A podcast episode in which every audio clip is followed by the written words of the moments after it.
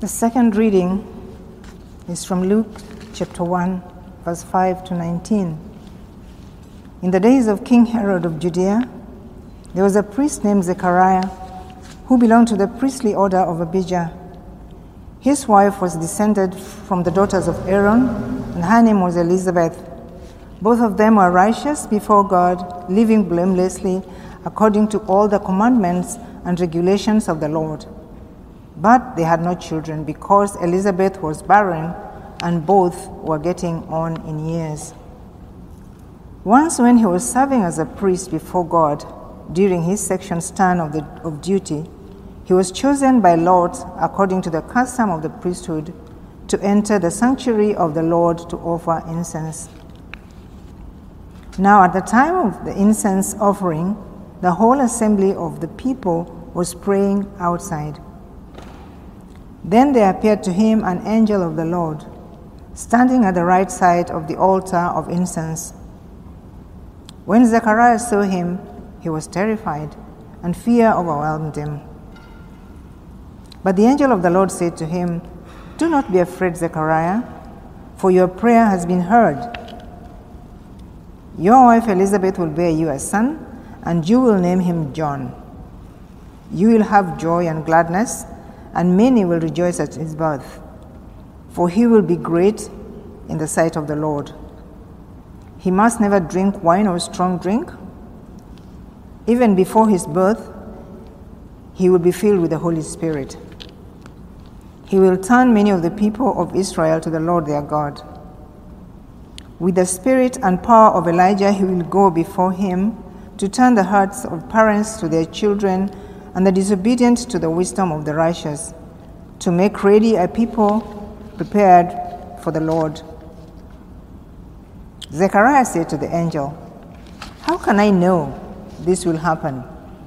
For I am old for I am an old man and my wife is getting on in years. The angel replied, I am Gabriel. I stand in the presence of God, and I have been sent to speak to you and to bring you this good news. That is the word of the Lord. So, good morning again, church. My name is Cellonia Ndede. I am from Kenya and I am a student currently at the Union Seminary. And that's how come I'm here, because I'm doing internship here this semester and the next semester. And this morning I'm excited to talk about faith, particularly enduring faith. I was sharing with one of us just what had happened to me that I had to wait for nearly 10 years for something. So let us look at what the scripture is saying especially the, the story of Elkanah and his two wives. This situation where they were in actually happened at a time when Israel was going through a barren time, struggling with spirituality. Because Eli, who was the spiritual leader, was actually old, but having said that, he had delegated his role to his sons that we hear the scripture says that they were scoundrels who had no regard for the Lord. So, living in a community that is struggling with spiritual barrenness, Hannah was struggling with physical barrenness. Although the Bible doesn't tell us how long Hannah was barren, but the Hebrew scriptures tell us she was barren for 19 years. And besides that, she had this co wife that kept on, you know, adding salt to the raw pain that she didn't have a child. You, you heard the children's message here, and I was so happy that my message was already preached at that time. Because uh, Hannah obviously was distraught out of this. As we are told in verse 7 of the, script, the scripture of the text that we are reading, we are told that she would weep sometimes and not even eat. And that is when she is even in the house of the Lord. So I want us to take a look at what went on in Anna's life and see what lessons we could draw out of that. Because in life, really, in real life, all of us, I believe, unless you're one of those that are so blessed. In life, sometimes we go through some very difficult situations that you have done all that you can as a human being, all that you know you have tried, and it just isn't getting solved. And so that's how I want us to draw strength from what we would hear about Hannah's life. In her situation, Hannah decided to seek the face of, of the Lord. But sadly for her, even at that very delicate moment, even her priest, her pastor, if we talk for to, in today's language, actually mistook her for a, a drunken woman. And so she was really not happy even even in church and i'm calling it church i know it was a temple but i'm uh, comparing paralleling with where we are and at home as well so these are the things that i have learned about hannah number one that hannah had unwavering commitment in seeking god's face she was tenacious in praying and she just never gave up it is one thing to have faith and pray for something for five years seven years. It's yet another praying for the same same issue for 15 years. In my background, I was taught that there are three answers that we can expect from God at any one time that we pray. One is yes, the next one is wait, and the next one is no. and if I was in Hannah's shoes, I can tell you, I would have said, This has been long. I'm sure the Lord said no, I just didn't hear him. How many times has anybody here given up, saying, I have prayed enough? I think the Lord is saying, No, but I'm not hearing. I think you could relate with that.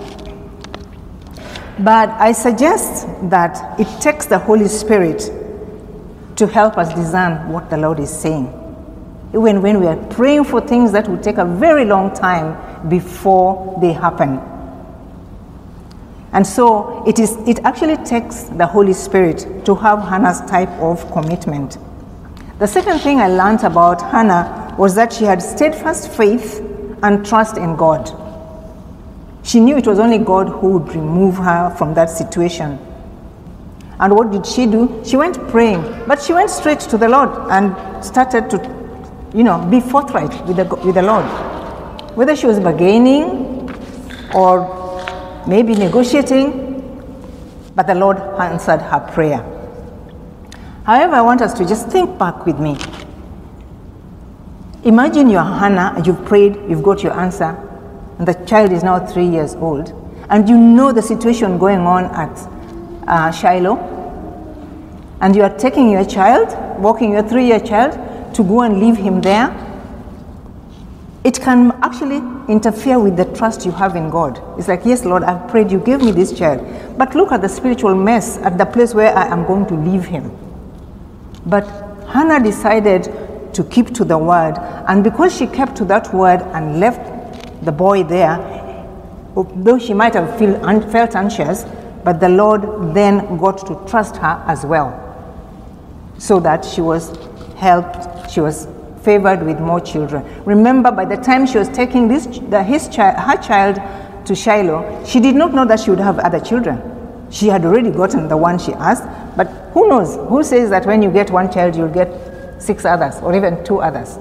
So she had trust in God, and God rewarded her by trusting in her too with, with uh, new um, other children.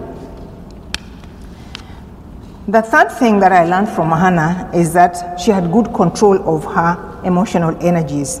She faced challenges, and as a human being, sometimes you can be so challenged and, and, until you feel imbalanced in your own self, in your moods, even how you talk to people or how you receive messages, you know, when people talk to you.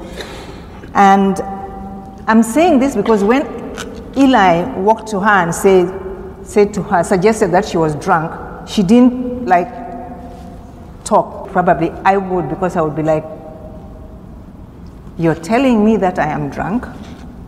My co-wife is taunting me. My husband is giving her is giving me double portion of meat to fool me, but they're still having children, and God is quiet, and you're telling me that I am drunk. I'm done with church. I will pray, I'll pray at home because there's no there's no place that I find peace. I'll pray at home. So if God answers, He answers. If He doesn't, He doesn't. However, even if I didn't shout and say it, I would probably think that in my heart that every door is closed for me, so I'll stay in my house and pray. So she had this steadfast, she had this st- control of her emotional energies and did not talk badly to Eli, to Eli. And so I want us to make a brief connection between these two messages that we have heard of what Hannah was going through and what Elizabeth went through. The two ladies suffered barren, barrenness according to the society, although their circumstances were different. Because God allowed Hannah to, to struggle, but at the end of the day, you know that she gave birth to somebody that the Bible describes as the only person who was a prophet, a priest, and a judge at the same time. Not even Moses or David, who were great men of God, held those three offices concurrently. But when you look at Elizabeth as well, she also suffered. It said that her, her age was advanced. Some illustrations say that she was advanced in age, estimated at 60 years old.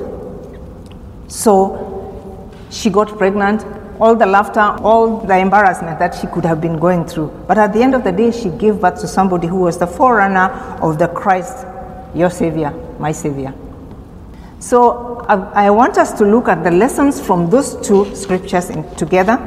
That there are times that in our lives as God's people, when problems can mount so much until it is difficult to see a way forward.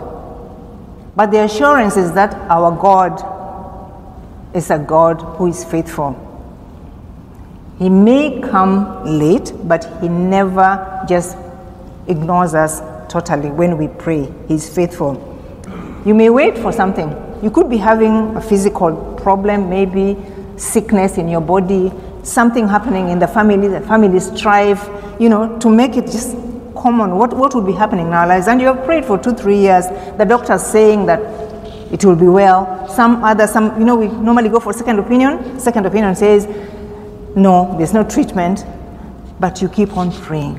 And at the end of the day, we know that our Lord does not give up on us. He may delay. Delay for you to get pregnant at 65 or to wait for a child for 19, year, 19 years, as was the case here. So many times we don't understand ways, the ways of God, or sometimes the timings of God, because sometimes we get so desperate and we are tempted to despair. But the stories of these two ladies in the birth of Samuel and the birth of John tells us that God always proves faithful. He can turn our despair to hope, our doubts to faith, our sorrow to laughter and rejoicing because He's faithful. So, my message to us today is that, that when we go through those painful challenges in our lives, we may want to pause and seek help, the help of the Holy Spirit, so that we can emulate Hannah in unwavering commitment, in seeking God's face, and her steadfast faith and trust to the extent that God can trust us that indeed, if I give my child what they are asking for, they will do what they promised. Because sometimes, you know, we can promise God, Lord, if you give me this job, I will never miss to tithe. Then something happens for three, six months and you miss to tithe and you don't see just how you can go back and pay your tithe and perhaps if you follow the Old Testament strictly, pay it with 25% on top. So you feel you fail. Or you say, I'll be more regular in going to church, whether physically or online, and you find that there's a business deal for the next six months, that contract just won't let you go to church. So sometimes we promise God and we fail to do that. But Hannah actually made sure that she did what the Lord, what she had promised the Lord. But she also had good control of her, emo- her emotional energies. She remained calm, she was cool, she was collected. She said, I'm just pouring out my heart to the Lord. And what happened? Even Eli then blessed her. How many times do we talk back to people who actually would have been the people to bless us? because we are angry, because we are imbalanced. And she, had a, she, she would have had a right to be angry. They say, How do you talk to me like that? You should ask me what's my problem. And so let us pray that the Lord helps us to also have what He gave Hannah. And finally, that He might give us thoughts that we can accept His answers or God's answer. God, we can accept God's answers and miracles gracefully when they come. Why? Because God's time is the best. Because people around must have told, must have either talked behind Elizabeth or told them, what will happen when she's, when the boy is 18 years old? Who's going to control? She will be 78 and Zechariah will be. So what's going to happen? Will the boy think that this is my mom or my grandmother? Who knows? Because of the age difference. But did that stop her from bringing a savior, somebody who was a forerunner to the savior? It didn't. So I want us to pray, and even as we hold on to ourselves, that the Holy Spirit may strengthen us to have enduring faith whenever we face difficult challenges, so that we can have enduring faith. God bless you.